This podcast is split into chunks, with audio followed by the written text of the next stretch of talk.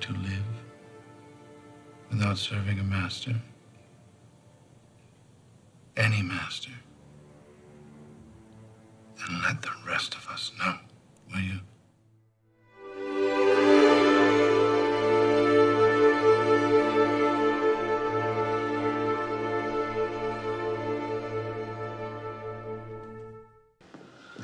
My straw reaches across the room and starts to drink your milkshake. I drink your milkshake. I drink it up!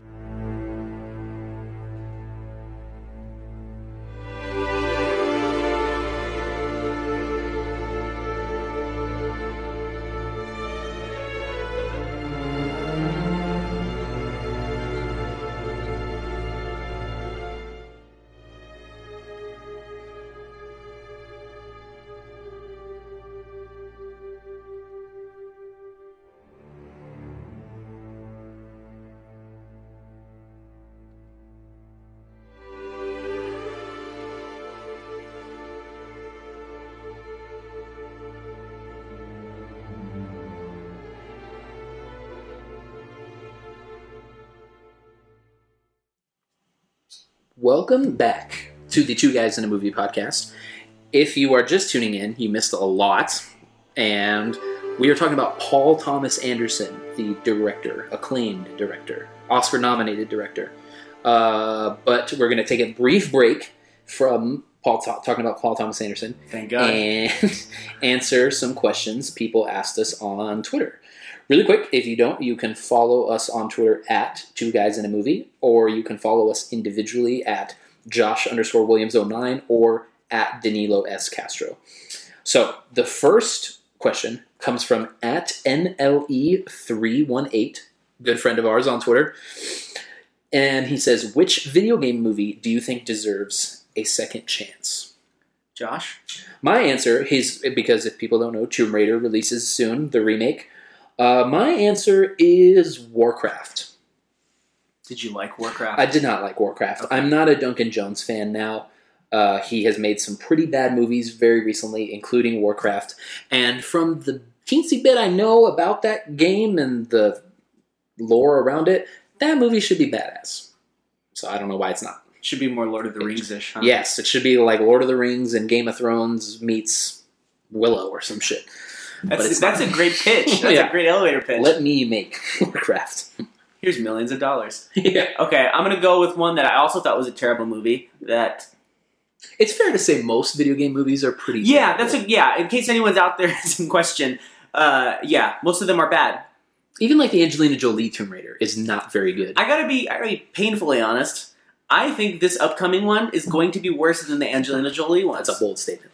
I think the other ones at least have like a campy fun. This one looks like it's taking itself Yeah. just just too seriously enough to be fun in that way, It's rough. but not good enough to be good. I don't know. Anyway, Anyway, I think Assassin's Creed would have been a good movie, especially especially given the cast: Michael Fassbender, Marion Cotillard, Yeah. uh, like Brendan Gleeson. why is it not good?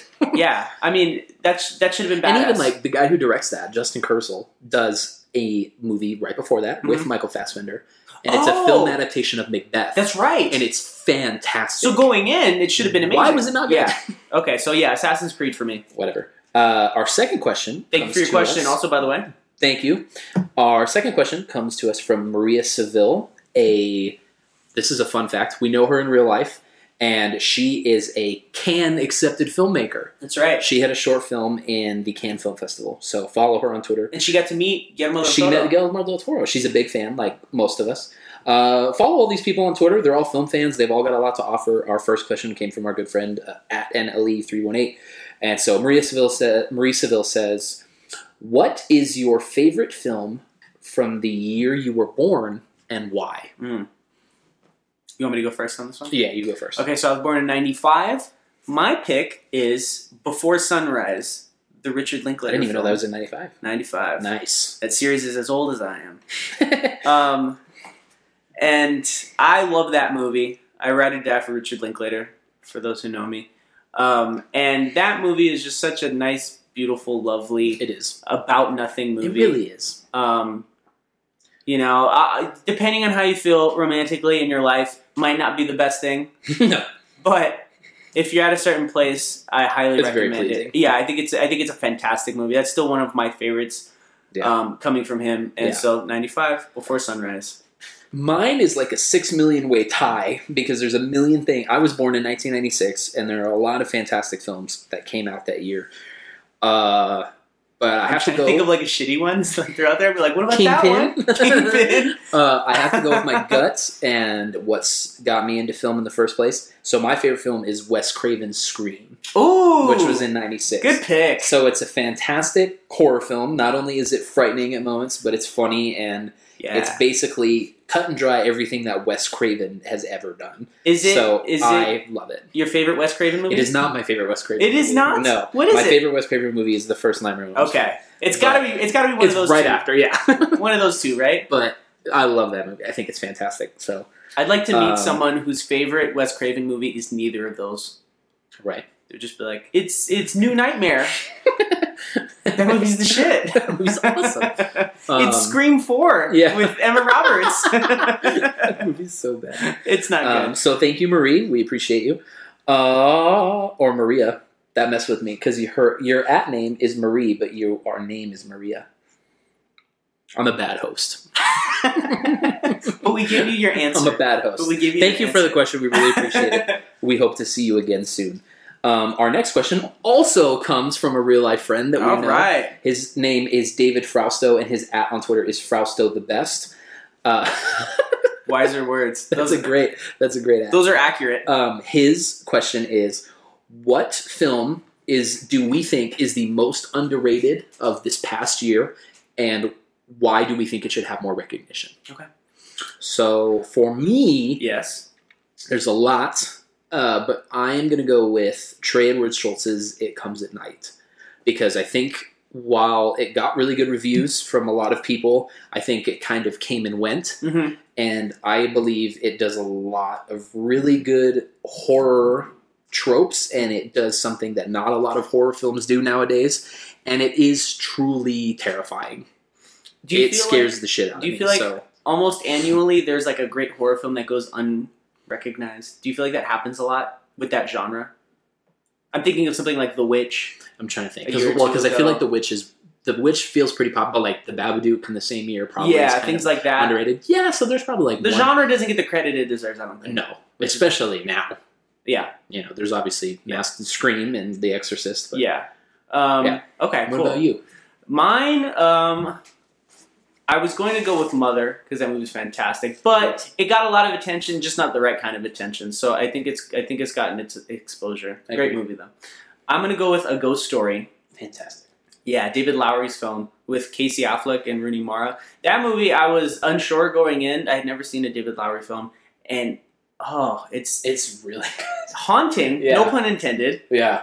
It's so good. It's really. It's good. just as long as it needs to be. It's just as indulgent as it needs to be. It's just as slow as it heartbreaking needs at times. to be. too. It is. Like It I, is. I visually like choke or vocally like choked up in the theater when the house gets torn down. yes, And the other ghost is there, And it's it just gone. falls. yeah, Like uh, yeah. And then I really like that one scene in the middle where the guy gives the whole speech about yeah, being, you know, existing and just like so that movie's Yeah. fantastic. I feel like Brilliant. Casey Affleck's, uh, you know, controversies of the last couple of years kind of hindered that film. But I feel like that film should have been way more recognized. Me, if I'm talking in the realm of Casey Affleck movies, I think it's way better than a movie that Josh loves and everyone else loves, which is Manchester by the Sea. I know that's an unpopular opinion, but I That prefer is an Ghost unpopular Story. opinion. Uh, so that would be my pick. I probably prefer a ghost story as well. Do you? But just You like Manchester a lot more than me. I do like Manchester Okay. a lot more than you do. So So, yes. anyway, thank you, Fausto.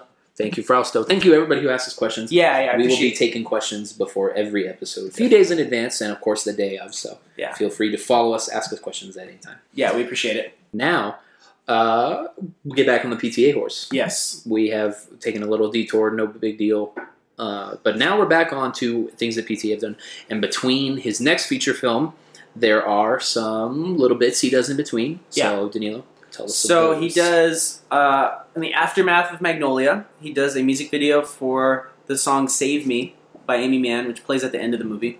and uh, it's a cool video. They shot it. Uh, they add, they shot it in bits Mm-hmm. during the actual shoot of Magnolia. Uh, so they would shoot a scene with the actors, and then Amy Mann would just come in and sing a portion of the song. So Yeah. so she's basically just like inserted into the scenes in the film. So it's a cool little video, a nice That is little cool. like addition Yeah, that's cool. for you Magnolia lovers out there.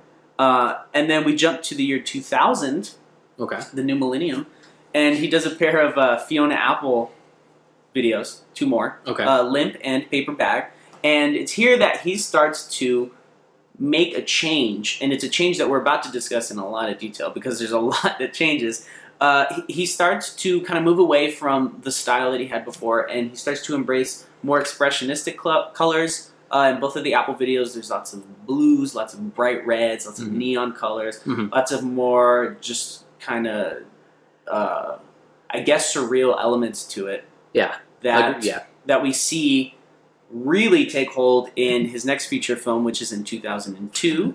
So, in 2002, Paul Thomas Anderson returns to the feature film game with Punch Drunk Love, starring Adam Sandler, Emily Watson, Philip Seymour Hoffman, and Luis Guzman.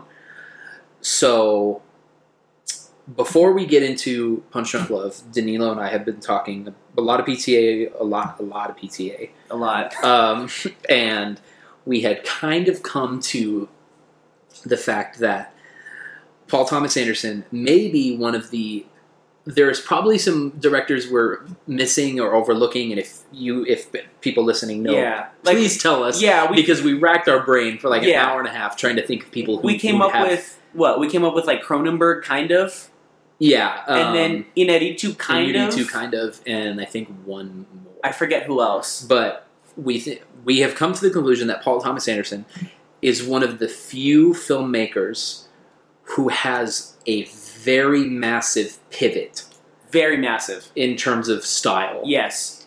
Boogie Nights, Magnolia, Heart Eight, all of those kind of follow the same approach. There's very it's very you can tell it's ki- it's on film and it's a little noisy and Yeah. he's got some muted colors. There's not really a very fancy color scheme with any of them. Yeah. and And, that and by was- noisy, you mean just in case for anyone.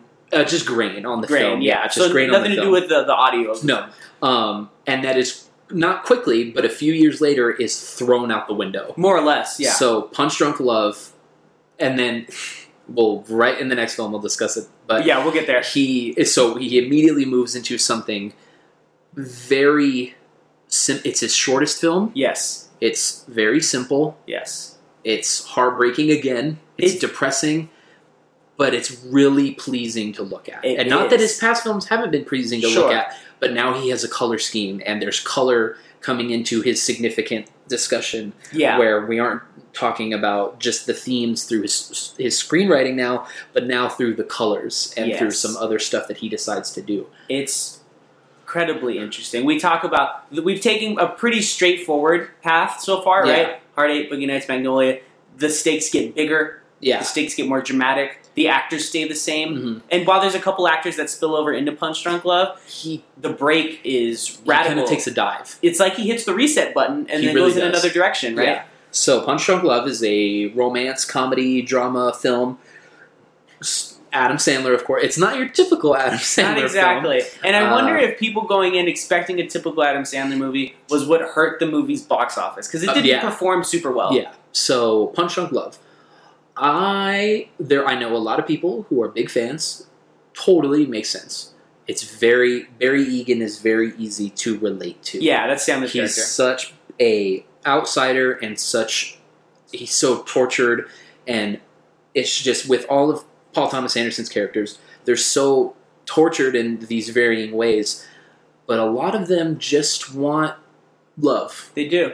they just want and whether that be love through marriage or relationship from the opposite or the same sex Yeah, sure. or it's through the love of uh, you know having a family sure. or just a mentor yeah. that is put on full blast It is. in Punch Drunk Love. and w- we have we go from his largest canvas to his tiniest, right? yeah, It's one it's Barry Egan show. it's mainly yeah, literally a movie that's about fifteen different people suddenly just becomes about one, and I would say two, just because Or- Emily yeah, Watson yeah, it's becomes true. That's such a big character.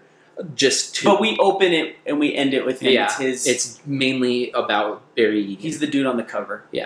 so Whoa, right? It's it's a It's a hell of a movie. Yeah. Um, You, fr- you freaked Sorry, pause. yeah. You freaked me out because you looked I down know. and said "whoa," so I was like, "What? What?" I noticed that too. What that, is was, it? that was my mistake. Spaced out for like a split second. What is it? um, so it's a it's a, and I'm only going to use this word for this movie. Okay, It's a whimsical movie. it is. It's it is whimsical. lots of whimsy from from the way it starts, right? Yeah, Where he finds the little he finds the piano yeah, in the street, and Yeah. then he's playing it at the at the office. he has the bright blue suit throughout the Yeah. whole movie. Mhm.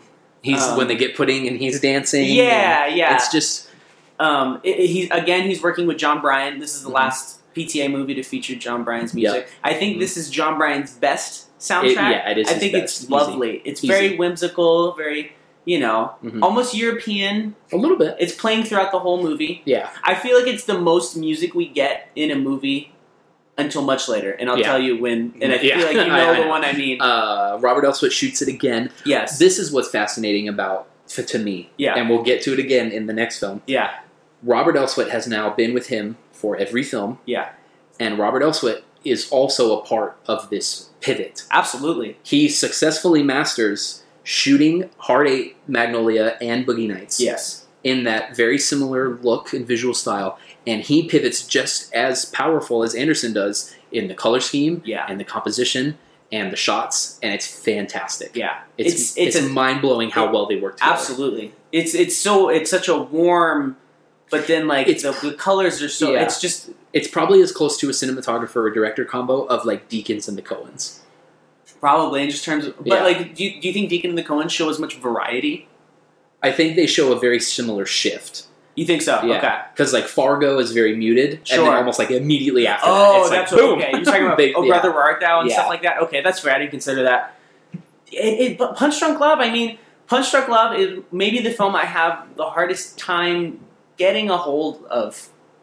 I don't know Yeah. where to place it, how to categorize it, and I'm sure that's part of the the. the I'm sure that was part of the enjoyment for Anderson. Like Yeah. after making such heavy things, it's Yeah. like I'm just going to cut loose and Yeah. Adam Sandler, and it's silly, and you know easily the best Adam Sandler performance. it is. It is the best- Easily. Yes, it is. easily. And I the feel best like Adam Sandler I feel like movies. even people who haven't seen Punch Drunk Love know to say that. Yeah. That's just like a, a common like It's like it's accepted it's that like that's almost, and it's and we talked about this the other day. Pa- Uh, Adam Sandler was recently in the Meyerowitz stories by Mm-hmm. Noah Baumbach, and he's very good in the that. case. Very good. but this level of Adam Sandler seems to be something that only Paul Thomas Anderson Yeah. could reel out of him. Yeah, he just like because he's really good, obviously, in the Meyerowitz stories as Yeah. like that tortured soul. But like Sure. for this, it's a whole nother level it's there's so Of, many like- yeah. nuance and just everything to like when I rewatched it recently, everything from like the way he speaks and the way he moves his hands, and it's just all of it is just Yeah. so innocent and depressing. Absolutely. It's- It's, the first time we see all the characteristics that Anderson splits amongst a bunch of characters In one narrowed yeah. onto Yeah. Mm-hmm. one. And that's a big thing to ask of a guy who's I mean A Billy comedic actor, Madison, yeah, and yeah. He's Happy Gilmore. So Yeah. the fact that he was not only asked that of Adam Sandler but managed to pull it off is amazing. yeah, it, it's a hell of a pivot. Um, it's a great movie. it is a great movie. I think it's his most uh, aggressively uh, romantic. Yeah, Right, it's the Mhm. only one where there's sort of a, a an outwardly happy resolution. yeah, Things go well for Barry. yeah. Um, Luis Guzman, hilarious. Great again. Uh, his final performance in a PTA Mm-hmm. movie to date, Mhm. great, Philip Seymour Hoffman's awesome. fantastic. it's, shut, shut, shut. it's, a, it's so a, great. it's a brief role, and he kills it again. I mean, I don't Emily, even know what to and say. Emily Watson Emily is Wa- yeah. fantastic. Yeah, she has a very odd kind of. Yeah. She's great. She is great. She matches his quirkiness in a different way. Yeah. Tell, I'll tell you, I was floored when I found out it was the same actress from Breaking oh the Waves. God, breaking Because I'm not a big break. You and I are not big Breaking the Waves fans. No, no. But I was blown away to Yeah. learn it's the same person. she's a good actress. She gave a good performance Because even in in Breaking the Waves, she's really good. absolutely. But it's amazing to see. Talk about fucking pivots. Yeah. Like yeah, no kidding. that's Um, intense. and she wears red throughout the film, She's always in red. and he's always in blue. Mhm. Like stuff like that. Yeah. He's never been so outwardly just like Yeah. expressionistic. Yeah. And then throughout the film, like there's these weird little colorful flourishes Yep. that like transition the scenes, Mhm. and it's just all very. It, it- it's a, it's the I think it's the first time. It's definitely not the last that we realize he has range that other filmmakers don't. No. And we're talking about other great filmmakers. Yeah. Christopher Nolan can't make a pivot like this. Nope. I don't know if David Fincher David can Fincher, make a pivot no. like this. You know what I mean? Nope. Um, this is kind of unprecedented. Yeah. It's really out of left field. Yeah. And he nails it. He does nail it. Yeah, I know the movie didn't perform super well when it came out, but his reputation has gotten better. Yeah. And it's oddly the only PTA movie to receive a Criterion treatment. Yeah. Which Doesn't seem right, but doesn't make sense. No, again, not to shit on Punch Drunk Love. It's Yeah. great. But random. random. Uh, What is your PTA scene from my Punch Drunk Love? PTA scene. and your grade out of ten? okay, here. Let's see. It's tough. It is tough. This one's tricky. There's a couple scenes that aren't as there. There's not as many like openly in like. There's no frogs falling from the sky. There's not. Yeah, and it's a there's little no, more subdued. and there's no, there's not as many freakouts. Absolutely. there's a couple, but they're brief, and there's there's not as much just like open insanity about it. for sure. So it's hard. And given that it's only what ninety minutes, An We'll- hour thirty five. Really? Okay, we'll whittle it down to just one scene. Yeah. Magnolia needed two each. Yeah. The one I really like is early on in the film when, because Sandler has like six sisters or, or Mhm. some crazy number, and they all just mercilessly bully him, and you can tell they have his entire life, and you can Mhm. tell it's a big factor in why he is the way he is Yeah. a- and he he comes and they're having a party and he he kind of he positions his way to like uh, somewhere in the room Yeah. and the camera just stays on him again Mhm. lingering and you just hear the sounds and you kind of follow his eyes and he, you just see him get increasingly more disoriented and he doesn't know where to go and and i mean who can't relate to that feeling at a Yeah. party when you don't know where to go Yeah. so that scene shortly followed by the one where he talks to, and I feel like it's one you're going to talk about. If it's not, I'm going to mention it. Okay. Um, so that scene sticks out to me. I think Yeah. that's the Barry Egan experience in a nutshell. Okay. The scene you're talking about is not the scene I had in mind. Really? Uh, you know the one I mean, though. I think so. Okay. Well, it might be. I don't know. We'll see. there's because there's a couple. Uh, one I really like is at the party when he breaks the glass, Yeah, and then when he's in the laundry room. that's the one I was. yeah, when he's in the laundry room and he talks to one of his sister's husbands, Yes. I think, Yeah. and he like breaks down Yeah. in the laundry room. And he's like, I don't. He's like, is he? Doesn't he ask? He's like, Are you? he's like, what are you? He, he, I think he asked like, what are you doing in here? And he's like, I Yeah. just came to check on you. Yeah. And then he's like, "Ugh." And then he's like, I don't know how other people are supposed to be. He, Like, Yeah. asks him if that's Mm-hmm. if Mhm. he's being normal or being something normal. like that. Like, is this how other people are? I think is pretty close. to Yeah, what it is. it's a great like dramatic film with a lot of humor in it. there's a lot of there's a lot going on. yeah, and it, it shows a lot of growth. Where like I feel like at this point, Mhm. you know, we talk about how Hard Eight was a straightforward narrative, a Mhm. noir Yeah. genre movie. Punch Drunk Love is him trying to make a rom com, but he's sharpened his tools so much that I don't think he can make just a traditional anything anymore. No, no, impossible. This is his version of the romantic comedy. Now he's just doing his version Yeah. of genres. So now, oh, grades out oh, of ten. grades out of ten. Uh, I will go. I'll say eight. Eight. Um, It's very good. This one's tricky. It, it really teeters between a seven and an eight, Yeah. but I think on the most recent rewatch, I really enjoyed it much more than I had previously. I guess I'll give it an eight. So- I, will give it an eight as well, which is weird because I just give Magnolia an eight. Yeah, It's they're like they're night and day. It's one eighty, Yeah. but I like. I guess for the same reasons I like Magnolia's weight and drama. Mhm. I like Punch Drunk Love. It feels very off the cuff yeah, and very like even the the, the soundtrack where it's like with the drums. Mm-hmm. Yeah. it's just the movie feels alive. yeah. It does. We now take the biggest break Mm-hmm. in his career. From this point on, he has made a film. Uh, Boogie Nights and Heart Eight are a year apart. Uh, Boogie Nights and Magnolia are two years apart, and uh, Magnolia and Punch Drunk are three years apart. Yeah. So he's on a pretty consistent Yeah. pace. And there are a couple things that spill over from Punch Drunk Yeah. Love. So there's a John Bryan video called Here We Go in like 3 Mhm. And it's basically just like, um, it's just clips from Punch Drunk Love. yeah, He releases a short film called Blossoms in Blood, which is Punch Drunk Love condensed to 12 minutes, which is really weird. Hmm. It's on the Criterion DVD. And then he does a, a little like, it's like a two minute film with Mhm. Adam Sandler called Couch. And it's in Oh. black and white. And he just like, Adam Sandler just walking around a couch store and like it's silent and it's like it's just like it's really fucking weird. Let me tell you. that's And funny. he's like, every, it's just like the no- like his footsteps are really exaggerated, and like, Yeah. he sits on the couch and it like falls over, like it's very, like a Charlie Chaplin bit almost. That's funny. Um, But, it but does these are all take to the- spillovers, so these yeah. aren't necessarily original. and these are films. and these all are in 2002 or 2003. Yeah, So he takes a very massive. It's not like between hi- this and his next film, yes. he's doing smaller No. things. The only thing he does, and it's not even his thing, he kind of Mhm. just hung out, was in 2006, he was hired as like the backup director Yeah, for uh, A Prairie Home Companion, which was the last film made by Robert Altman, yeah, an idol of his, a very big idol. a very big idol. Um, because Altman was sick at the time, so so the only way he could kind of get insured was uh, basically if Altman was going to die, then Anderson would have stepped in and basically finished directing the film, which Yeah. would have been wild. Yeah, Um, and the movie just kind of random tidbits. John C. Riley is in it, Mhm. kind of that connection, and Anderson's girlfriend Maya Rudolph. who Yeah. Mm-hmm. they're still together. They have kids. Um, she's also in the film, so that's the only thing. So even then, it's not his name's not on it. No, you know, yeah. he had no uh, creative input per se, so Yeah. he doesn't really do anything for. he's just there.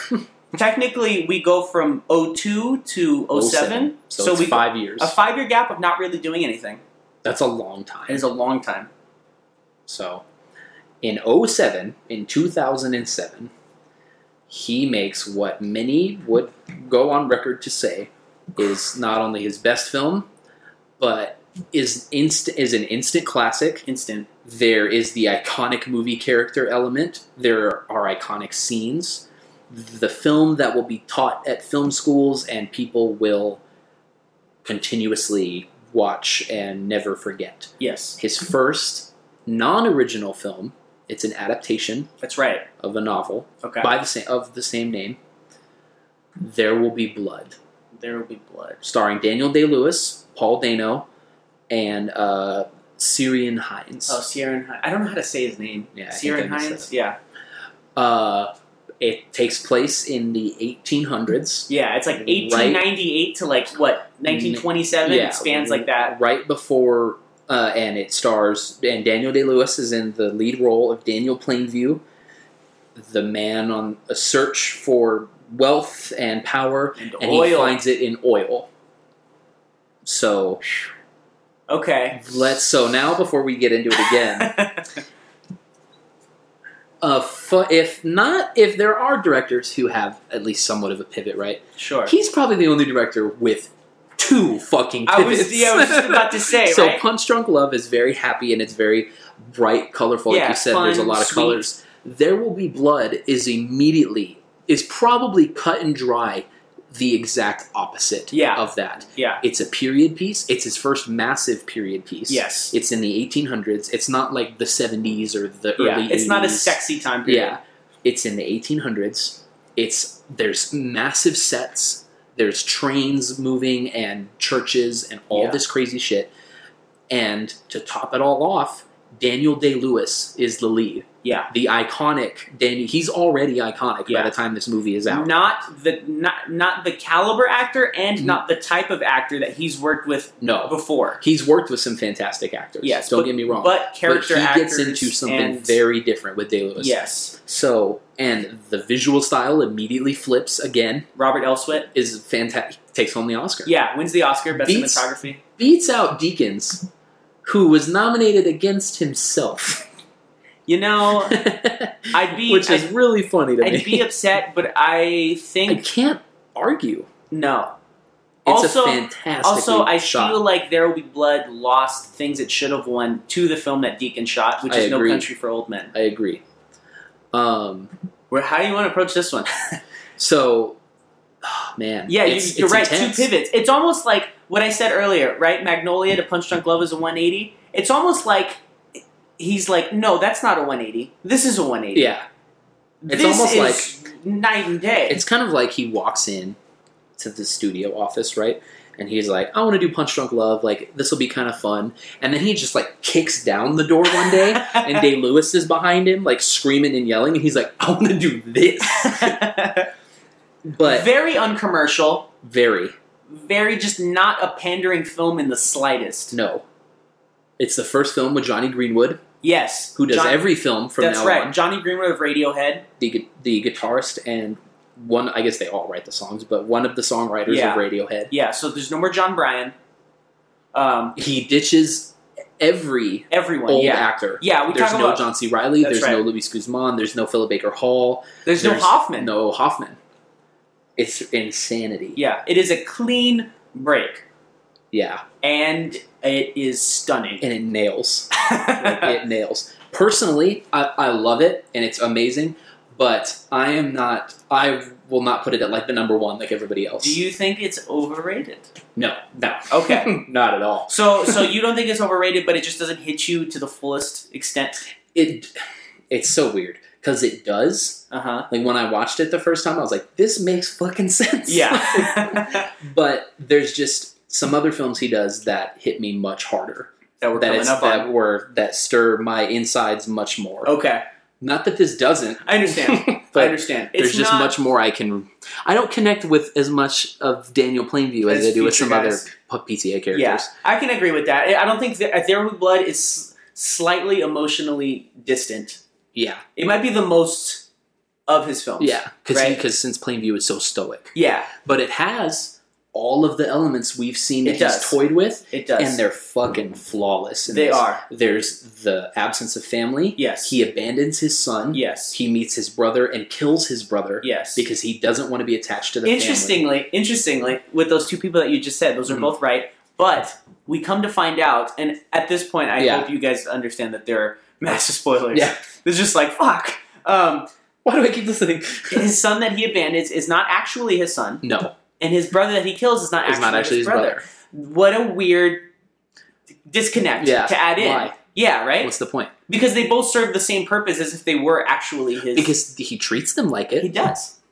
So it's it, it- it's a weird thing that he go PTA goes out of his way to to highlight. Yeah, Like these aren't actually. Yeah. You know what I mean? Um my god. and then religion religion which is- extremely which is yes. solely through Paul Dano's yeah, character. Dano is Eli Sunday, Yeah. right? A The- preacher, the preacher. a very shady preacher, Yeah, someone who is totally intense. exploiting the people there. yeah, Um, and when we say there, we're And- talking about 1890s to early 1900s in California. and Plainview is not religious. No, He's an atheist. yes, He insults Dano several times about the religion. he does. But, But- the weird thing is, both of them are equally uh, c- corrupted, I guess. Yeah, Uh, Plainview's more upfront about it, Mhm. but Dano is just as slimy and just as in it for wealth and for kind of glory as, As he is. Yeah. There are no good people in this film, really. no, Um, and that is something that's very odd of Anderson because he asks you to love his characters. yeah, you don't really love. This might be the only one where he doesn't really ask that of you, You don't really love Plainview. but he doesn't even try to make you, right? No, you never. I don't. Not that I can think of. At least there's not really. I mean, you come to understand him and you come to see certain scenes. There's certain scenes with him and his son where you're like, okay, I can, s- you know, Yeah, I appreciate that, or I can, you know, I understand. He, oh, he does care for his son, but overall, it's very bitter. yeah, It's very, you know, dude has a has a black hole where his heart should be. yeah. Um, but then there there's weird there's weird moments where you kind of care about him because there's something it feels like when I watch it at least there is something else that he wants. there is Like on top of all the wealth and the money and the oil, yes, there's still not something there at the end of the day. no, and and obviously he tries to have a relationship with the, the boy as Yeah. his son, and tries to have a relationship with the guy as his brother. Yeah. So it's And it doesn't work. it doesn't work. So it's like he's not He's sure. doomed from the beginning. He's not Yeah. sure what it is that can fill that either. Yeah. It's- Um, Ah, visually stunning, visually. right? Blow it. Lots of very static vistas. He also starts to do something we see a, a couple times in his previous films, but he starts to do a little bit more like slower pushing. Yes, yes. We don't see that as much. Like in Punch Yeah. Drunk Love, there's a lot of like Yeah. really sweeping shots. Yeah. And so this we start and to they're like, more sterile in Yeah. There Will Be Blood. It's like epicness is definitely I would have to assume is a word that him and Elswit had in mind, right? Yeah. Epic feel, Yeah. large scale. Um, it is like a period piece. Yes. Like this is like when you Yes. talk about what embodies a period piece, it's this. absolutely. Big actor. It's a massive in scope. Yeah. And it's insane. Dano's fabulous. Dano is fabulous. One of his best performances. Yeah, easily. Dave easily Lewis. one of Dane Lewis's best my performances. god, Yeah. stunning. easily solidifies him as one of the great, as if he wasn't Yes, already there. yes. Because by I this think time, you know. I think this does a lot for that case. it does. Because even even if he doesn't, because he gets the Oscar, this is his second. yes, even if he doesn't have this, right? Before this movie, he is still has an Oscar already and several nominations. and several nominations. Yes. He's in Last of the Mohicans, he's in Yes. The Age of Innocence, he's in In the Name of the Father, Gangs of New York. He's in a shit ton of stuff. yes, yes, absolutely. Like I it's not feel- like he's an underrated guy. when This he rolls is like a around. centerpiece, though. I Yeah. think this helps a lot Yeah. with the case for Day Lewis. no, is yeah, the best. but this like if Yeah. he wasn't already there, this like catapults yes, him. Yeah. absolutely. So oh boy, this it's his is just it's his most nominated film of any of his films. understandably actor, cinematography, best picture, best director, best adapted screenplay, best film editing, best art direction, and best sound editing. total triumph. Yeah, easily deserves. All He of comes those. back with a vengeance. He does. It's easily Yeah. Um, it- Greenwood. it's incredible. Yeah, Greenwood's it's score Greenwood's is first score. Greenwood, I've er- learned an interesting thing. Greenwood will only use instruments for a score Yeah. that were around in that time period. very cool. So from 1800 and 1926 or whenever it ends, yeah, yeah. th- he's only using instruments that were around in that time period. Very cool. Fantastic. Yeah. Um, damn, I'm just trying to figure out like which what things that have to. Um, people, I want this is something I kind of want to address because a lot of people like to throw this around when we talk about There Will Be Blood and the Mhm. next film. Kubrick influence. Uh, Lots of people like to throw mm, Kubrickian out there when discussing this film and discussing the next film, but it's something that I myself have never really I don't really scene. see it. I- and if they I are mean, there, I maybe- feel like they're minimal or not so overt as like I don't Yeah. feel like Kubrick is serving the same purpose that Robert Altman is on some of his movies. Yeah. Or like you know what I mean? Like Yeah. oh, let me you know. Uh, and he and and Anderson talks specifically about like John Huston hmm and like the Treasure of the Sierra Madre like informing this movie Yeah, or like uh, John Huston will also influence the next movie. I just. Uh, I don't want really s- that to be out there more. I don't really see that. Yeah, and he's not. And Anderson doesn't reference Kubrick explicitly when talking about these movies. So And even if it's like, because maybe I could kind of see it from the Kubrick point of view of like a massive main character, right? and kind of a polarizing main yeah, character. like in Sp- like like Spartacus and like Sure. Paths of Glory and The Shining and like all these Kubrick yeah, films. Clockwork Orange. there's Alex obviously- is kind like, of there's obviously a very big character yeah, that's not really morally correct. yeah. So I kind of understand that. But I don't see it in, But I- the in it's the not- in the te- in the technique. I, I don't guess. think it's enough for me to be like, oh man, this is Yeah. Kubrickian. or, Yeah, you know, yeah. People love to throw that word out there. yeah. I don't think that's Yeah, so I just wanted to throw that I out don't there know. because that's something I came it's an across. interesting yeah, it's interesting to think about. yeah. So okay, there will be blood. Woo! Uh, favorite scene? Which which will, there's a lot to pick. There's there's I, there's not necessarily a lot to pick from, There's a couple key. but I ones for you, think huh? there are a few there are a couple Yeah. ones. Um,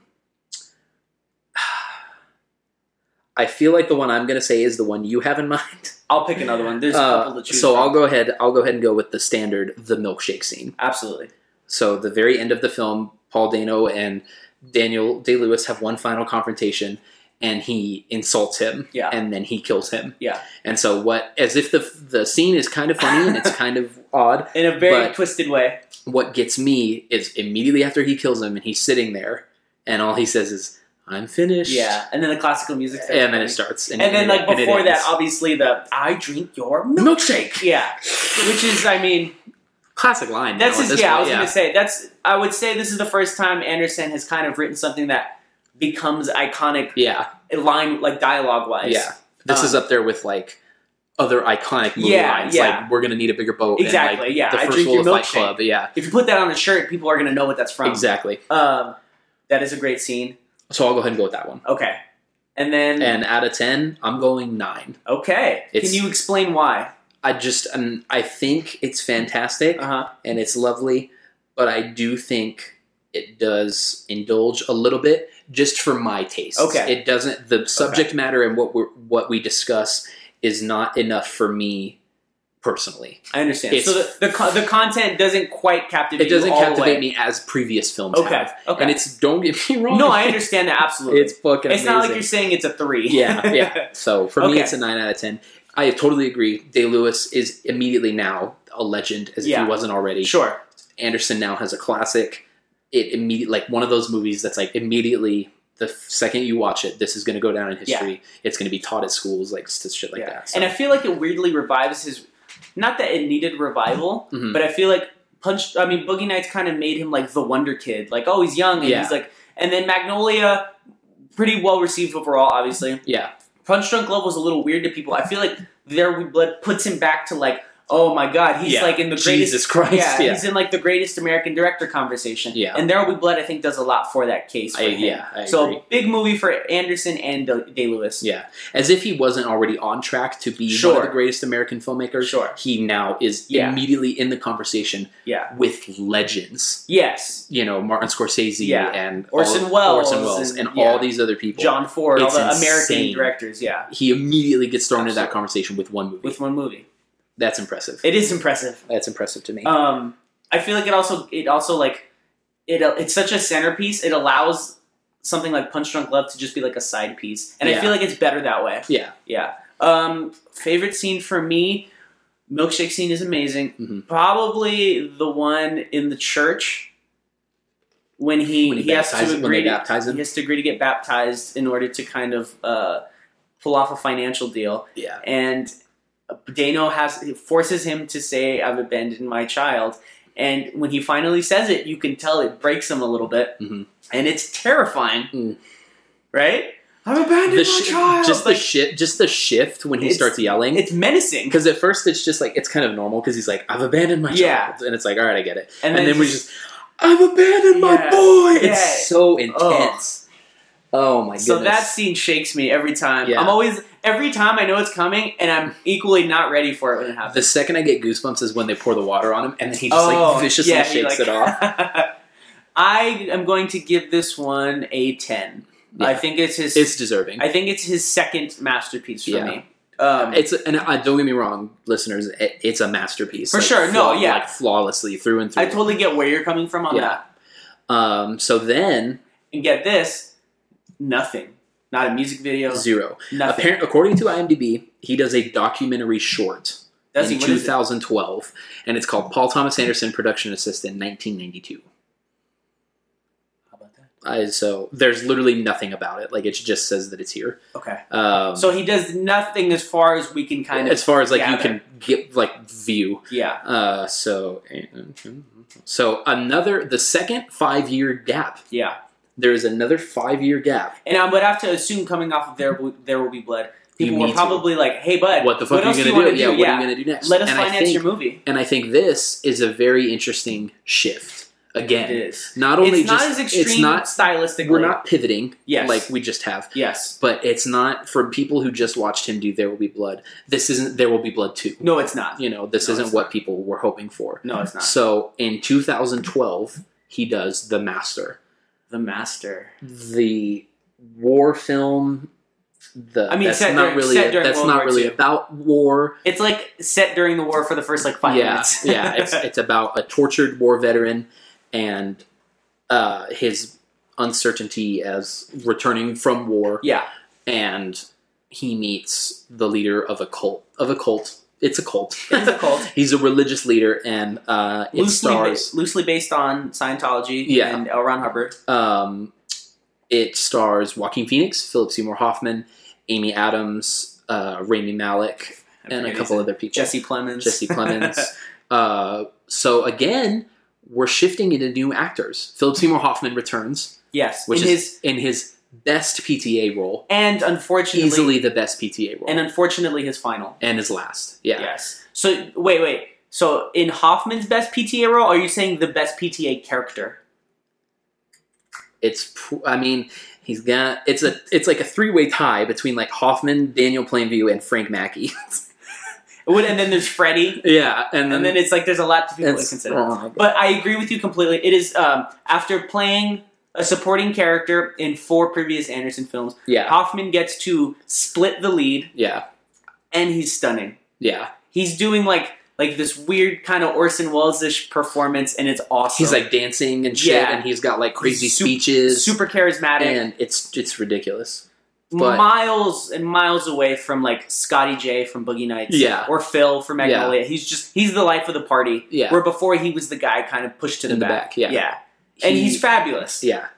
Um, Amy Adams is amazing Yes. as his wife. Haven't seen her be this stern and kind yeah, of she's like intimidating, really, right? yeah, she's really, um, she's not like a, l- she's not really loving to Freddy. No. Like when Freddy first shows up. No. So for those who don't know, the film is uh, Freddy Quell is Walking Phoenix, and he is a World War II naval veteran, and he returns home from the war, Yeah. and he's tr- struggling to find things to do, and he meets Philip Seymour Hoffman's character Lancaster Dodd, Yeah. and so Walking Phoenix just starts to basically run with him, and that's really That's it. It's just them hanging out, really. Yeah. But Amy Adams is Lancaster Dodd's wife, Yes. and she doesn't take very well to Freddy. No. she's a little, you know, she thinks he's immature yeah. and that he's just And and because we talk about Freddie brings different things out of Lancaster Dodd Yeah. and vice versa. Mhm. They strike up this really weird friendship that no one else around them seems to understand. yeah, And that is never really made clear. no,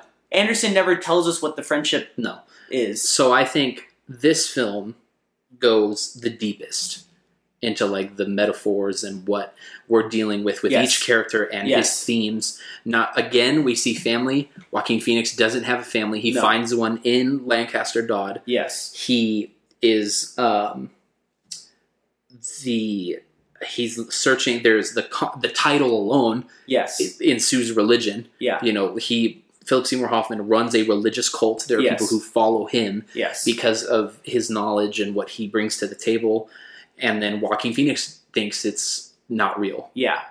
And to go back to family, uh, Lancaster Dodd has what looks like the perfect family, but in within that, but it's a little there's flawed. dysfunction. yeah there's yeah. some dysfunction yeah. they don't get along or whatever it may be at that scene yeah. but it's it's fantastic i think it's a fantastically made movie I I agree. It's fucking brilliant. I know this is this is your baby as far as PTA movies are. Um, This I, is my baby. I will say this is the movie I liked the least watching it the first time. Mhm. I was like, ah, what? Yeah. It just it didn't have the directness that his other films have. No. And this is also the movie that I liked the most on upon rewatching them all, Yeah. um, It's because of the for the same reasons. no. Yeah. uh, Yeah. it, it, the performances are superhuman almost. Yeah. Hoffman and Phoenix They're titan, literal titans. this this so every scene they have the scene where he's being wh- where he gives him the test what is- Yep. right The I guess that's all it's called. when he tells him 'Cause yeah He tells him he's going to be the guinea pig. yeah don't blink and answer my Don't blink and questions answer the questions. oh And he's like slapping himself. yeah And like we said the other day, it's not like he's just like kind of slapping. no He's fucking hitting like himself. I want to damage my Yeah. face kind of hits Ugh. he does the, he's so animalistic like Yeah. Phoenix, he's like, like his body hunched over, is and he's weird. got like a he's got like a, a divot in his mouth, yeah and Uh, he's just. And then the prison scene.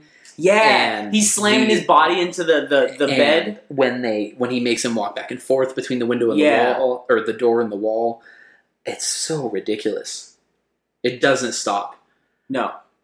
And this is what I mentioned earlier when we were talking about Magnolia. Again, it doesn't stop. yeah But, uh, and we talked about this the other night as well. Magnolia uh, gets there by loading more and more and more and more and more until Yeah. the scale breaks, essentially. basically What Anderson does here is he uses sparseness, right? Yeah. He lets uh, the dead space of certain things, or he lets uh, not saying certain things, or, or or a scene go on for too long, or a Mhm. scene. He lets. Uh, he's much more subtle and much more nuanced, yeah and he gets it. He gets to the same place, Yeah. and that makes it even more impressive. yeah it's it's unreal it really is i'm just I- every I time i mean- watch it i'm mind blown And how I by mean, how fantastic it is it just it's just i don't even there's so much to say about it like the cut and then this it's 70 millimeter the colors are Yes. fantastic yes, the um Oh, the it- it- score again yeah. is brilliant.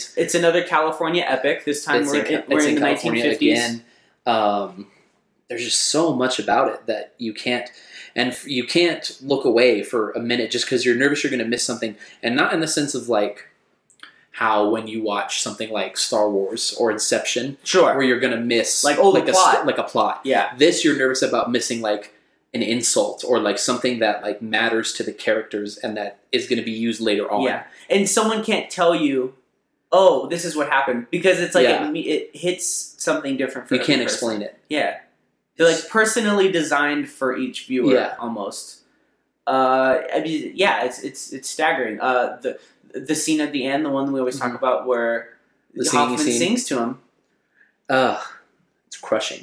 Um, I Is think it's one of the few movies I've had to pause it's been too much. because it's and I've had to like stop watching Okay, after the singing scene After because I that don't scene- want to like because I don't want to like wallow and miss something. Yeah, Oh, I understand. So I have to like pause. And the first time I watched it, I think I stopped it to make sure like, oh, I had to get over it Yeah. before I finished watching it. It's the the acting is so they they don't break neither of them, no, and they feel like they push each other. yeah, more and more. Yeah, the scene is haunt. I mean, I'm going to assume that is your, that's my scene. That's your Yeah, takeaway that's scene. my takeaway. Scene. Is it the best PTA scene to date? I think so. Okay, that's just like you what it think of. means, because like though not even just when he sings to him, Sure. but like everything leading up to it, right? Yeah. Like Freddie has now broken away from Lancaster, and they're not they're not rolling together anymore.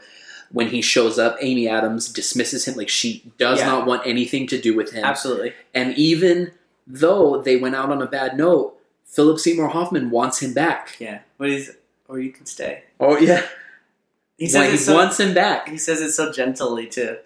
And then and then he finished singing it. And if you learn to live in a world without a master, Yeah. or any master, Yeah. then let the rest of us know. It's so depressing. It's- But it's beautiful in that Yeah, it's so upsetting. it does. It cuts. It cuts deeper than there will be blood Yeah, because it gives you flawed people, but it, it, cuts also deeper gives than you. everything. I think it does too. Yes. and it's easier to relate. Like Freddy is broken, obviously, Yeah. but he is also like on top of being because he's a he's kind of he's not like conventionally an outcast. Like he's No, he's yeah. very angry and For sure. um, upset, but he's also just lonely. Yeah. and he can't find what he needs. It's a stunning movie. It's a movie that gets better. From, I've seen it three times now. I think. Yeah, First time, like I said, wasn't a huge fan. It was probably towards the bottom. Mhm. Now it's probably the opposite. It's probably more towards the top. Yeah. Uh, I'll discuss that in greater detail. You know, once we get there. But yeah, grew on me a lot. Hit me in a lot of ways that I it previously didn't understand. And it- yeah. it's a movie that'll last. I think it's not. It's definitely not going to be the one like the consensus for like the best movie of his. No, But to those who love it, like yourself, I think it strikes a deeper chord than any Yeah, of I think them. it So does, there's too. something to be said for that. And this received three nominations, only three, all acting. all acting. Joaquin Phoenix, Philip Seymour Hoffman, and Amy Adams. Okay, so it's best actor, best Oh, supporting, actor, and supporting actress. Okay. Yeah, well deserved at the All very well-deserved. least nominations. yeah. Uh, funny enough, Joaquin Phoenix lost, lost to Day Lewis. Yeah. for Link for Lincoln. Abraham Lincoln. Tough. There's a really funny video of when they because they show like the clips and then the actor at the Yeah. Oscars, and so there's a really funny clip of Joaquin's reaction when it comes to him because he's like, "Fucking Day Lewis is gonna win." Like, it's really funny. He's great. uh, let's. I want to see who everybody else lost to. Seymour Hoffman lost to Christoph Waltz for Django. I would have given it to. I also would have given it to him. And Amy Adams loses to Anne Hathaway for Les Miserables. Okay, I guess she has the more memorable. Uh, Amy Adams is a little more subdued as a role. I guess I can understand that. Yeah, Um, I would have given it to Hoffman though. easily. Hoffman could've won that. Easily would have given. Walt's it to already Hoffman. won. Waltz is better in Inglorious Bastards anyway. easily would have given it to Hoffman. But great, it's a ten out of ten for me. it's a it's a ten out of ten for me as well. It's fantastic. Uh, the scene that I will pick since you picked that one Mhm. will be when Freddy goes back to visit his girlfriend, Mm. who at you know the whole movie he keeps talking about how much he misses her and he wants to be with her. He le- Mm-hmm. Yeah. he left her to go serve in the navy, and he arrives and her her mother's there and she tells him that the girl left and she's married and she lives elsewhere and she has a family and just seeing this guy who at- up to this point has been he reacts very poorly to things Yeah. he freaks out he's violent Yeah, he kind of takes it weirdly in stride yeah. it's like you see him you see him mature as a person within He's like almost cool with it. within the couple of minutes that scene uh, Yeah. provides uh, so that scene sticks out to me a lot that one hits that one hits deep Yeah, and Yeah, The Master. Yeah, Fantastic. so there are a couple things in between his next film. we got some stuff. there's some there's some li- little bits, So he little does. tidbits. It's another Fiona Apple music video. Uh, Hot Knife is the name of the song. And uh, where you going? I have to go to the bathroom. Okay. and uh, Fiona Apple. So it's another Fiona Apple one. It is to date the last of their collaborations. Um, but his, it's an interesting one. It kind of matches up with There Will Be Blood and The Master in that it, it is much more sparse and much more kind of cuts through all the BS and gets to the bone of the of the song, which is a very stripped down song. Um, it's just Fiona Apple kind of drumming and singing, and uh, you know, there's no fancy arrangements, there's no fancy camera work. It's just there. So this is kind of the end of what I would kind of categorize as this Paul Thomas Anderson phase, uh, being the master. There will be blood, and now this video. You know, that's this kind of very uh, classical, uh, kind of smooth phase of his that he really shakes up with his next feature film, which uh, which we'll discuss momentarily. So in 2014, Yes. uh, Paul Thomas Anderson does a very short break. Very We've short seen break. a lot of long breaks, but Very now it's short very break. short. Yeah. A film that not a lot of people like.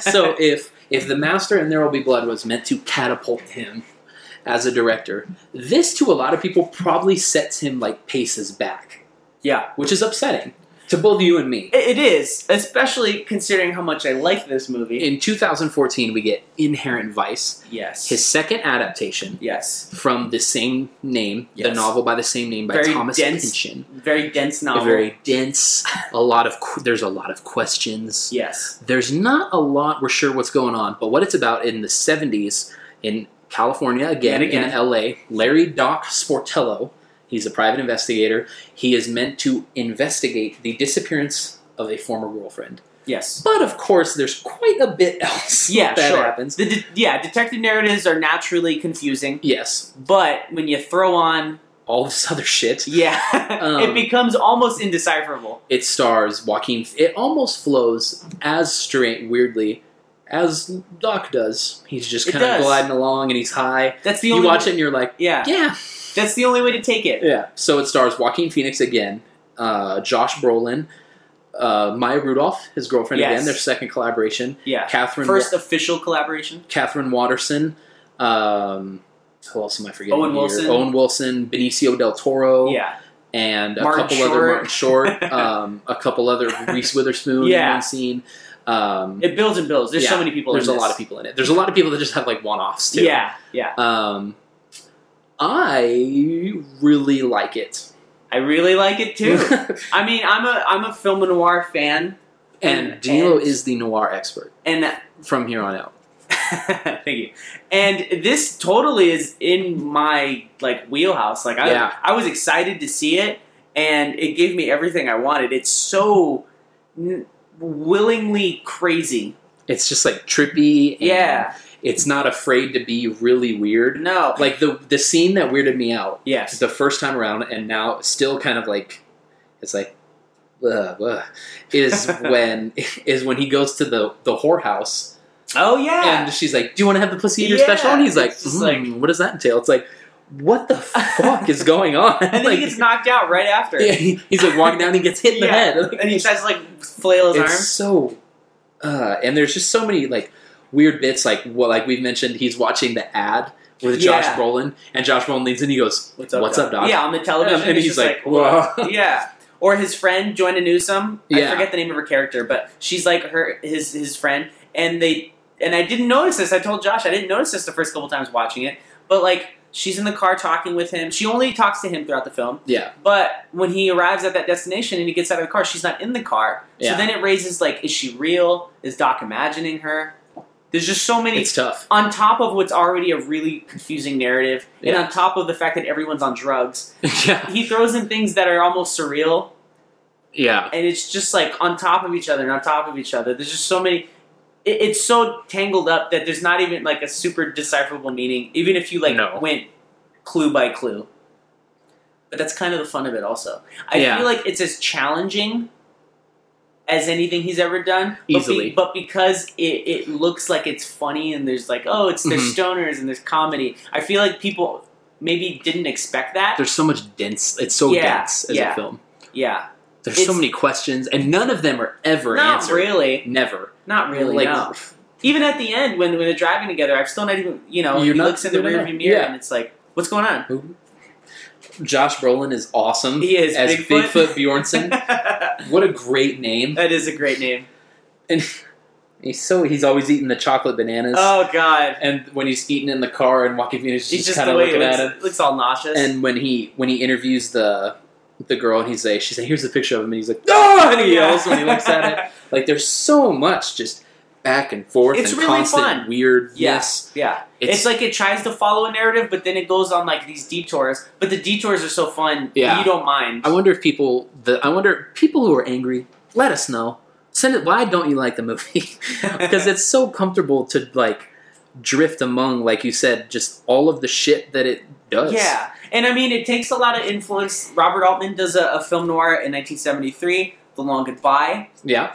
which is also a detective in the 70s in California, and there's hippies and stuff like that. This definitely takes a page out of that book. Yeah. and then there's lots of Big Lebowski in Yeah. there, right? Kind of the surreal stoner kind of elements. Yeah. Both of those movies did poorly when they came out. Yeah. and have now got this reputation So of there you being go. classics. So hopefully, Inherent Vice follows suit. Yeah. Because- Hopefully Inherent Vice hopefully like a few more years removed, people are like, Yeah. you know what, Inherent Vice is pretty good. It's super deserving, yeah. and I think it's as I fun like as it a those lot. movies. Um, I find it I find it almost is I fondle it. I find it almost as easily rewatchable as Boogie Nights. it's close, yeah. It's, Yeah. th- it's almost it there. gets it almost gets there to Yeah. the point of just like, I'm just gonna throw this on. yeah, it's totally. It's kind. It's also kind of a palate cleanser coming off the previous movies. it's not It's as like nice. heartbreaking. Yeah. yeah. Like there's some, there's obviously some weird stuff and there's some depressing parts, Sure. but it is not as heavy. No, as he more any of just the like other hits stuff. it and then goes on to the Yeah. next thing. The other ones kind of wallow in that. Yeah, so Um, I think it's it's fantastic. it is. Uh, any standout scenes for you?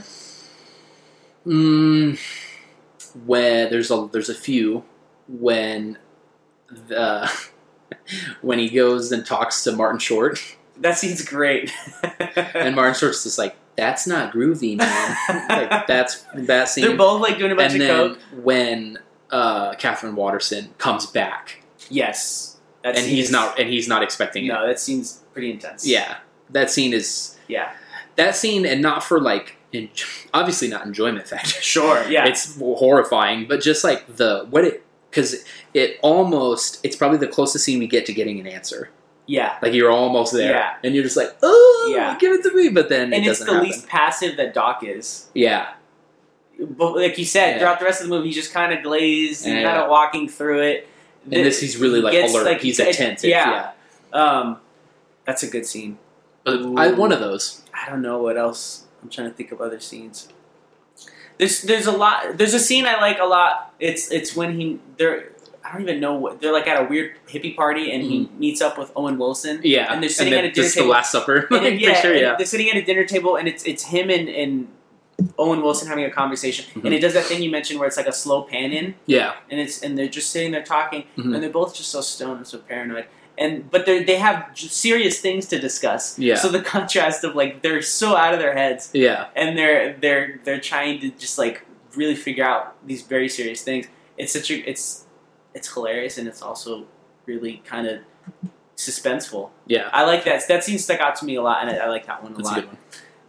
Um, Scores, but this one's a great out tough of one to 10? categorize. This as is well. a tough one. Uh, I'm going eight out of ten. Eight out of ten. Okay. And do you have reasons why?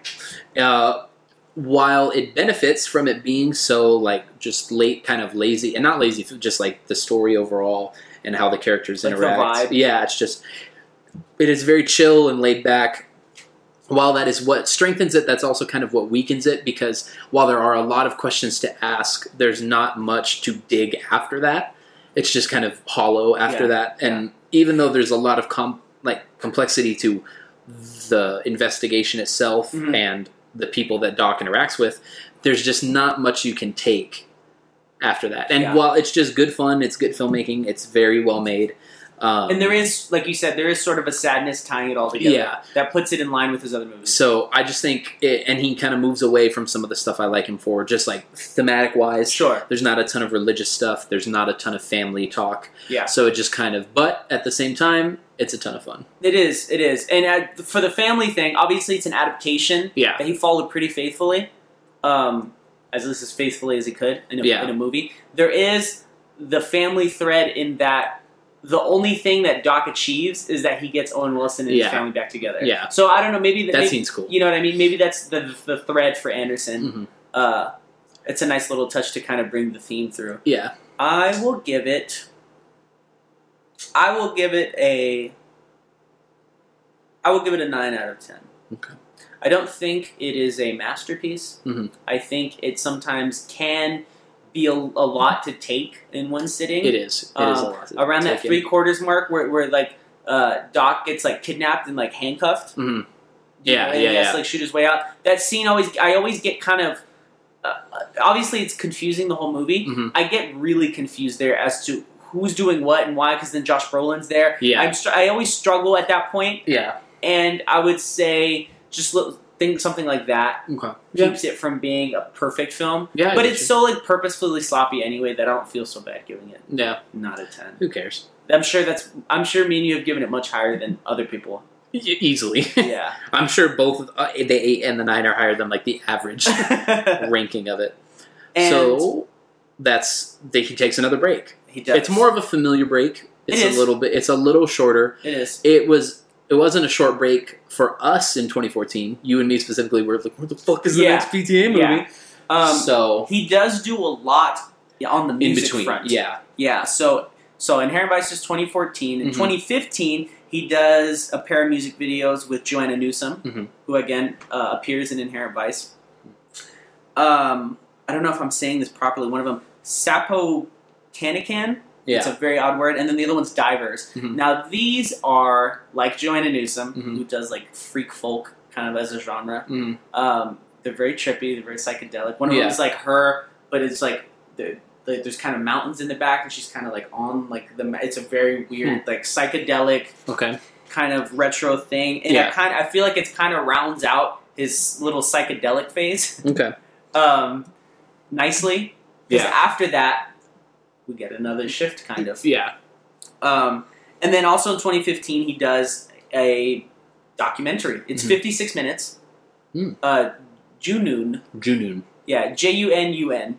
Junun, Junun. Junun, Junun, Uh, it's it's uh, Johnny Greenwood, his buddy, who also Buddy. he scores Inherent Vice. We didn't mention that. He does He score scores Inherent Inherent Vice, Vice, and Robert Elswit shoots Inherent Vice. Mhm. Um, and it's Johnny Greenwood going to India and basically record him and uh, Nigel, Uh, his name. the the producer from Radiohead. not Tom York, and they're recording an album in India with a band, and it's a really, in I guess, kind of kind of extending the Inherent Vice thing a little bit, maybe not. I don't know. Mhm. Is it, it's just kind of a kickback kind of he's filming them record the album, yeah, you know. So they're jam sessions. They're them kind of mumbling in between takes. There's not really any talking heads or interviews with uh, Johnny Greenwood Mhm. or anything like that. Uh, and, and there's certain, it's very off the cuff. You know, at one, in, in a couple scenes, you see Anderson kind of get up and you see Yeah. the camera shake around and kind of focus on what he needs to. So you could tell it was more just like this will be fun kind of thing. Yeah. I wouldn't say it's it's an essential part of his filmography, Mhm. but being that he's so indebted to people like Scorsese and Jonathan Demme who have a lot of like they, they do a lot of like music docs. yeah, Um, it fits. it's kind of fun to see him dip his toe in it that fits water. comfortably. Yeah, yeah. So that's 2015. Running with the Radiohead theme in 2016, Mhm. he does a trio of Radiohead videos. He does. Yes. Now, how do you feel about Uh, daydreaming? Daydreaming's cool. Uh, I'm a big Radiohead fan. For Yes, the fans. Radiohead's the um, Daydreaming, if you've heard the song, is great. That album is Yeah. great. Um, but Daydreaming is basically just Tom York walking around yeah, and then he just like walks in and out of like doors and like Yeah. he's in different places and so it's it weirdly is comfortable with the song because the song is just so like happy Yeah. and relaxed and it's kind of chill yeah, and so it's cool to just like yeah. that's cool like It Tom York's feels- just walking around It feels really elegant, yeah weirdly, right? yeah The camera Um, work is, is pretty smooth, and, and the music itself, I don't know whether this was intentional or not, but with his next film, I feel like there's almost some There's, so, there's a little similarities, you bit, a know? little bit overpass. Um, Um, The, the the same can be said for the other two Radiohead songs. I don't remember which is which. I think the present tense is the live. Yes. Okay, yeah. Yeah, and present then tense the is numbers- the live one, which the is numbers nice. just like them, like like Mhm. out in the middle of like yeah, the- outdoors. uh, present tense is nice. yeah, Um, it's just cool yeah. to see you can them tell again. he's shaking off his like i'm not doing like the hippie Yeah, yeah. kind of crazy I'm kind kinda of done with that. yeah yeah, i'm kind of doing something new so i like all three of those videos I do too. they're good um, 2017 he does uh, valentine which is a couple of videos for the group haim okay. um, very similar to the radiohead not much very much you can like lump them all together Yeah, smooth you know s- uh, stylish but not flashy Yeah. uh, muted colors Mhm. and so these Radiohead videos and these Haim videos take us very nicely very. into the film that's going to conclude his career and our podcast up to this point, So far.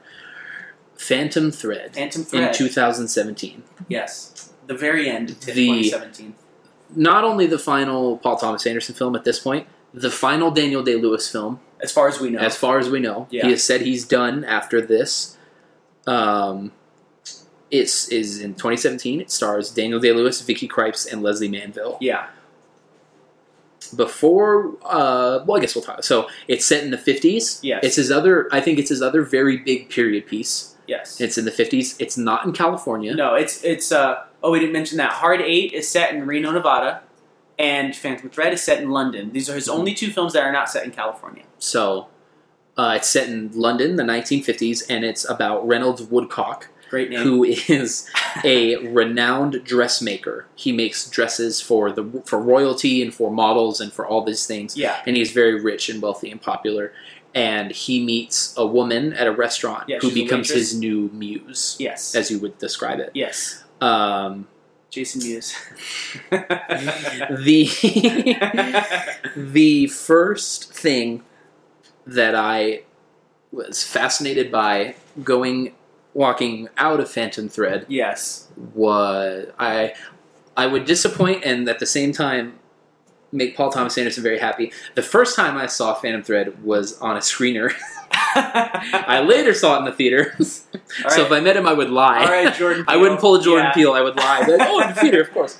But You don't want to The- lose him. the first thing I remember thinking when I walked out is that both Vicky Creeps and Leslie Manville hold their own and steal the show at Absolutely. times from Absolutely. Daniel Day Lewis. Absolutely. Because Daniel Day Lewis is obviously known for being a, s- a scene stealer. Yes. He is the, a top notch actor, He dominates. and he is the front and center of every movie he's in. Yes. Even if he's not the lead character. He is very out, under, he's overshadowed at, in scenes Yes. by Leslie Manville Yes. and Vicky Creeps. Intentionally so. Yeah, both of them are They fantastic are. in each role, in They each respective Vicky role. Krebs deserved a nomination. Yeah. Uh, Leslie Manville's good, but yes. oh man, Yes. they're both all all the trio is fantastic. Can we talk about how different this is? This is very different from everything else up until this point yeah. too. Especially if you're if you're saying like, what did he do last? Inherent Yeah. Vice. This is. Oh, this It's is very elegant and yeah. it's meant to be very precise and it's Yeah. very kind manner, yeah. and it's, It's just very prim and proper, much like Woodcock himself. Yes, yeah, and, So- and just like Inherent Vice is very sloppy and kind of hazy, like Doc. Yeah. he does that well. It's so good. It's yeah, it's stunning. This is the first time he's kind of pulling from influences that are not American. We're talking Yeah. about Alfred Hitchcock, Mhm. people like that. You Yep. Mm-hmm. know what I mean? Uh, Rebecca movies that are traditionally European, Mhm. and it has a very European vibe, It does. which is not uh, the norm for him. no. And Greenwood's score is Fabulous. flawless. It's my favorite. It, I think it's the best score in a PTA film to date. It's the best score in a PTA film today. It's the best score of last year. Yeah, absolutely. It's a crime Should've that won it that- didn't win. Should have won that Oscar. um, it's it's just so, and I would be willing yes. to make a full fledged argument that this is Day Lewis's best performance. Interesting. Yeah, and people, you get some, you get just some pushback. just because we don't see him at this level ever. he is either Daniel Plainview, Sure. and even when he's Abraham Lincoln, Yeah. he's not. He's Abraham. He's just Abraham Lincoln. Yeah. You know, it's it's one of those biopic performances that's he's very clearly. You know, it's In control. Denzel as Malcolm X, Sure. and you know some other uh, Ben Kingsley is Gandhi, Yeah, and yeah. now Oldman is those types- Churchill. yeah, those So, types of roles. it's and so he's very so when he's Lincoln, he is very reeled in and he's calm, but there is something so like I don't even know elegant about Yeah. the wo- about him being Woodcock. yeah, he's he's a British. He's so Character like for just once. everything, yeah. And so he's just so like uptight and Yeah. he's very relaxed at times. And then there's moments where he almost like loses it, Yeah. but he never d- fully does. Yeah. And he is weak in moments and he's Yeah. very strong. And then he's embarrassed at times. Which we, So it's you're just right, we like- oh. don't see him. A full spectrum of like everything Day Lewis can do. Yeah, I agree with that. I mean, it's it's a way more subdued performance than Daniel Plainview. Yeah, Way more. They went in the complete opposite direction. yeah, and and I I agree with you. Uh, they hit it out of the park. They hit it Like, out of this the park. movie's fabulous. yeah. it's polarizing a little bit for some people, A little given bit the people ending. aren't- yeah, people don't like the ending. yeah, with the mushrooms. I love the ending. I think the ending's fantastic. I think the ending fits. yes. Like it makes the movie almost. Yeah, I think so too. Um, and so, oh, so to explain, Mhm. um, Reynolds is a very volatile person, Yes. and Alma, the character played by Vicky Krieps, is for once a muse that's not going to kind of put up with that, and Yeah. so she proceeds to when she feels like she's going to be kicked out, so to Mhm. speak, she poisons him basically, right? Yeah. She goes and gets some some mushrooms and puts them in an omelet, and he's deathly ill. like on his deathbed, Yeah. ill, he recovers and it's like things are good they and get he- married He's in a new light. Yeah, yeah yeah he see you know he realizes his they days are marry. numbered. Previously explaining why he would never be married, yes so he changes like the opinions. yes and then it happens again towards the end of the film where they, they don't see eye to eye and she poisons him again but this time he realizes it and he embraces it and he fucking eats the omelet. and he eats the omelet and and they both they both come to this weird agreement slash understanding that if he gets too far out of line she's going to poison him and he's going to agree to that yeah, so that they can maintain this really twisted, kind of beautiful relationship. yeah, Not very commercial yet again. no, Um, it is. Uh, it's so good. it is. It's. It's. And uh, Creeps is awesome, and like she's like innocent, but Yeah. then she is like imposing yeah. for bits, like when she does snap at him, Yeah. or when she d- tries to not put up with his shit, like. yeah. She is very like vicious in Yeah. ways. And we. She's kind of our main character, Yeah. which you don't get necessarily like with the trailers or something No. like that. It's and kind of then Leslie unexpected. Manville is like a perfect counter to the both of them. Yeah. She's almost the mediator. she kind of is. Yeah. She kind of is like she has to be there when Woodcock wants to like, Yeah. complain, and she is just there to give him some insight. Yeah. But then at the same time, she doesn't want to put up with Alma's innocence just as much as he does. yeah.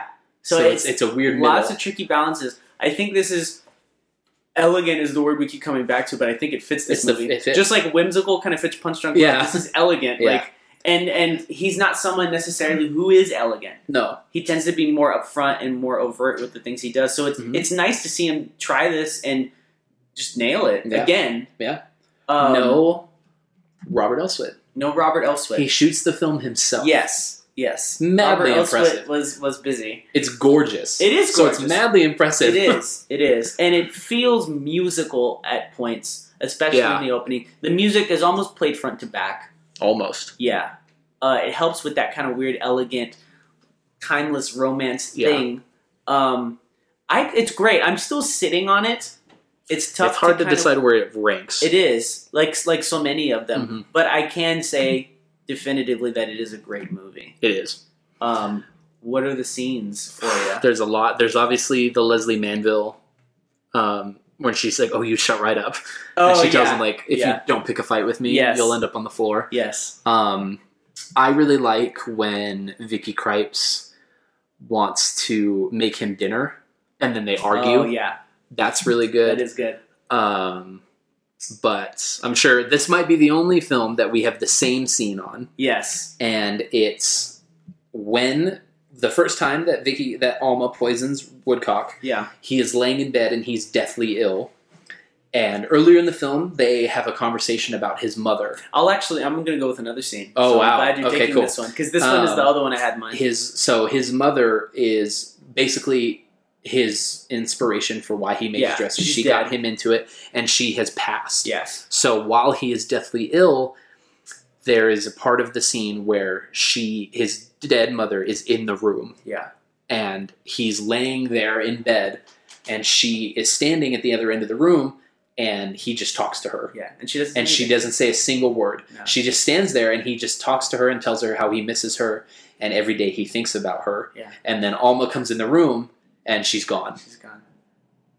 That's that scene. Like I'm getting chills just talking about it. Yeah. That scene is like right up front runner to like the Yeah. singing in the master. Yeah. No, it's That scene's amazing he acts it so well because when I was watching Phantom Thread, I was like, I don't know if this is going to be able to top the master in terms of like, there's not something that I'm loving right now. Yeah. And then that happened. I was like, oh, you fucking did it! Yeah. Like, there's Yeah. the scene. You Who would've- son of a bitch. Yeah. The Phantom and Phantom Thread. Who would have thunk? Yeah. You fucking as soon as it happened, I was like, "There you did it, you bastard!" Like, that oh, scene is that scene. Yeah, it's so, it's heartbreaking. it's played so well. And he's just like he's like sweating, and he's Yeah. and he's just deathly ill. Yeah. and he, all he can It's- talk he's about, so weak. and the only thing he can talk about is how excited he is to see her again. yeah, and it's like You can it's like tell- his only, it's like one of his few unselfish moments. yeah. And now that I know that you're not going to say this one, I know the scene you're going to say. So You gonna what's have your the line? scene? And then My you- grade is nine out of ten. Nine out of ten. Yeah. Okay. It's brilliant. It is. I sitting on it longer, it may be ten out of ten. Seeing it more, it's it tough, might right? be there. Yeah. But just on first res- like reviews, I Yes. would say it's a nine out of ten. Okay. Um, the scene I am going to go with is the New Year's party. Mhm. Um, we've talked about this. This scene is Fantastic scene. amazing. They have an Beautiful argument. scene. They have an argument, and uh, Alma decides to go out to this party for New Year's. Mhm.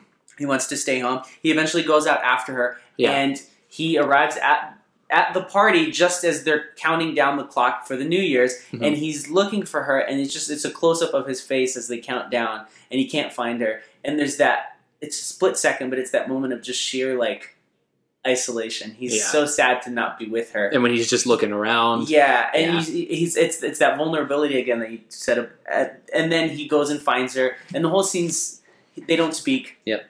You know that scene. There's something that gives me goosebumps about that whole scene, that whole set, yeah, and then that they, scene's really good. at the very end they go back to it very briefly, and it's beautiful with the balloons. and they're just dancing, and the balloons fall, beautiful. and That- it's just the two of them. it's just the two of them. Yeah. Um, that scene is amazing. Yeah. Uh, score wise, I think I'm gonna have to go with a nine out of ten right now Yeah. as well. Yeah. It's really good. Yeah, I gotta sit on it.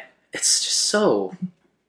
It's it's almost like I'm angry. Like, wh- how are you so good? It doesn't make sense. Like, you think he would like slump every once in a while. Yeah. but it never fucking happens.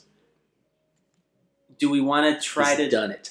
I mean, so what is that? If you were gonna, if you were gonna say a top three, a top three. My top three are The Master okay, as number one, Magnolia is number two, okay, and I would pro- go as far as to say that Phantom Thread will Number probably three. stick at number three. okay. That's So what this- it's been for a little while, and that's probably what it will be Okay. as I continue on. So this is good because for you chronologically, it means he's his more recent ones have been. Yeah, yeah.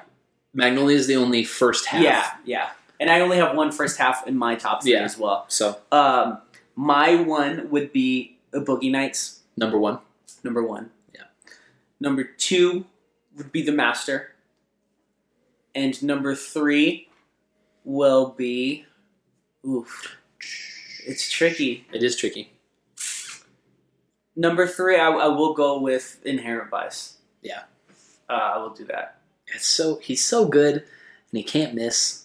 It's almost like he's on his own high wire act, just because he's like, I wonder if I can. make Yeah, that right? movie." Like, Like, he's confused, like, how come I haven't made one that's not so great? yeah, he's like, what the heck Yeah. And when he's working on a film, he's working on a story with his daughters. with his daughters. Yeah, that's so cool. it's a family friendly That's film, cool. which is We'll cool. see if that materializes. That'd be awesome. Obviously, Do whatever you want. yeah, I was gonna don't say, care. he's, yeah. I am cool with that. Well, that was Concludes yeah, the lengthy first episode, maybe two parter, probably two, probably two parts for the best. I think two parter. of our podcast. Two guys. in a Episode movie. one. Two guys in a movie. Two guys in a lot of A movies. lot of movies. that should be the title. Two, guys, in in a lot of movies. Two guys in a lot of movies. um, And a lot of PTA movies. and a lot of PTA movies. Obviously, there was a lot of praise. A lot of praise. Ne- the next director probably won't be that, No. just because few, very few directors have such a flawless career. Yes. So- and it would be really boring, I would assume, to just hear us gush without criticizing. Yeah, so there, we'll go look on some films that we don't really We'll pick like. some- and, yeah, you know, we'll pick someone who, who's a little more inconsistent. so. This should be easy to find. Yeah. I Uh, but I had a good time.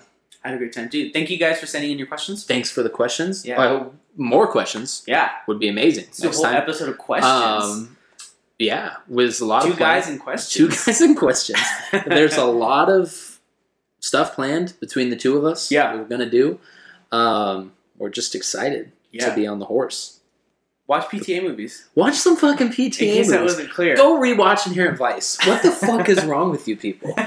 Nothing at It's all. so good. It's such a good movie. Also, The Master. The Master doesn't have all the credit it deserves. yet. No, It's getting there, but it doesn't have it yet. just like Josh Brolin, just just watching Inherent Vice just alone for the way that Josh Brolin says, "What's up, Doc?" just for that. I love the part when he's like, "Are you guys uh, F U C K I N G?" He's like, "Fucking." Fucking. It's so great. Just love it. Yeah. love him. Fantastic director. Absolutely cool dude. Seems like a Yeah. really cool dude. He's Super probably chill. awesome to hang out with. Super chill. He's a great guy. Yeah. Uh, but yeah, that concludes the episode, and we will see you next time. Yep. Where can they find you on Twitter before we end this? Oh, at Danilo S Castro. Boom. You can find me at Josh underscore Williams 09. And then you can just follow the podcast at Two Guys in a Movie. Yeah. We. Two guys and a Twitter account. Two Guys in a Twitter account. This title is so applicable. to so many things. We gotta keep this We're thing gonna going. get a Yeah. lot of stuff. Two guys and a table, yeah. two guys and one microphone. It's intense. Yes. But we will see you next time for some more film geeking out. see you later. Oops.